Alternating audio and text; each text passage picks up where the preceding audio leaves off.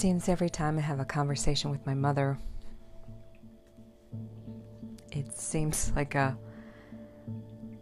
45 minute monologue. And I just sit there and listen and wonder, am I going to have a chance to talk?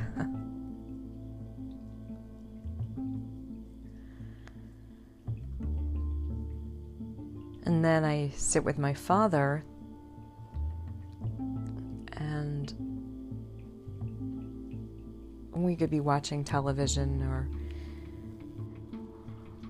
last weekend we we walked our dogs and there's just this communication beyond words.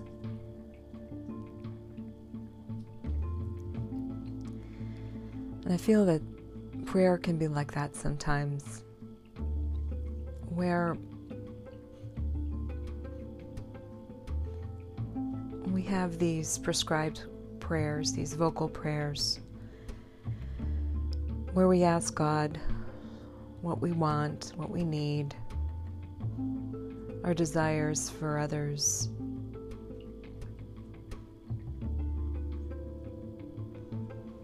But do we ever pause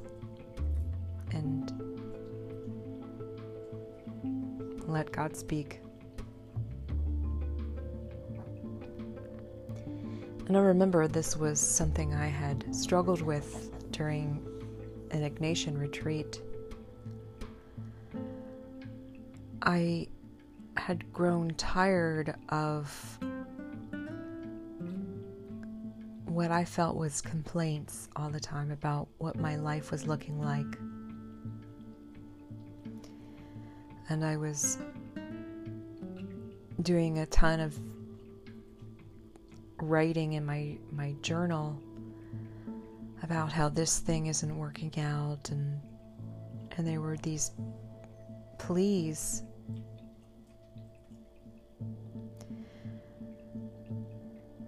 and I had stopped because it just made me actually feel worse. And during my Ignatian contemplation, when I sat with some of the people before Jesus, so I remember it was Anna and and even John the Baptist when I would sit with them and, and I asked,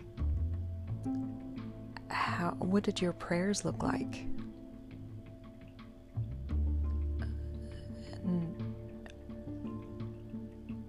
Would sit and pray, what were those words?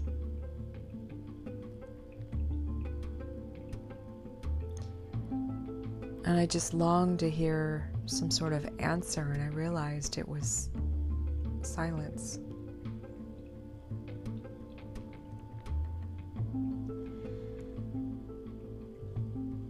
And even though I struggled with my Ignatian contemplation of imaginative prayer, I just wanted to sit there in silence. And then rather than write of write a letter to God as a response afterwards, I, I I struggled with that because I just wanted to write about how great it felt to just sit in silence when I did.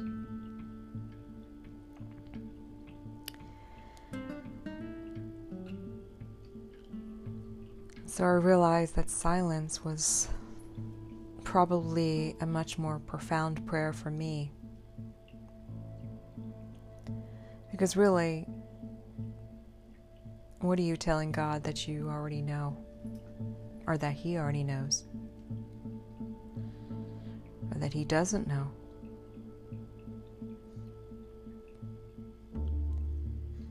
And prayer really is an acknowledgement of what's going on in your life. And so, in that regard, it's good. But how many times do you pause and allow God to? Permeate your inner being? To light that fire within. God doesn't use words. God speaks this primordial call. Is that energy before the words are muttered.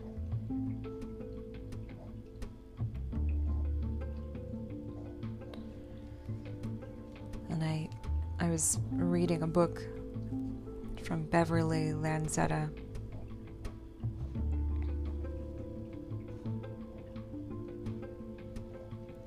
And she she writes, for the contemporary person, the practice of prayer, interior listening, and obedience to truth stabilizes the monastic call, turning it into a living reality without walls, without barriers, born from the primordial well, primordial well of the soul. It is the call of the monk that bubbles up from a place inside us where we live differently, where consciousness has been transformed. No one can impart it to you in words. Words can help, but it can only be the spirit of the words the essence that can offer the potential for the breakthrough into a new monastic way of life.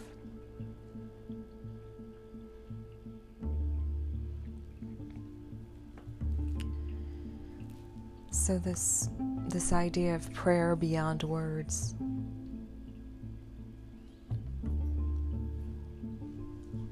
this way of silence of interior listening.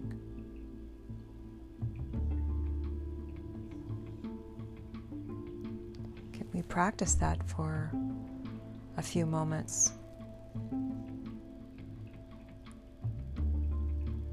And truly cultivate a relationship that goes beyond words.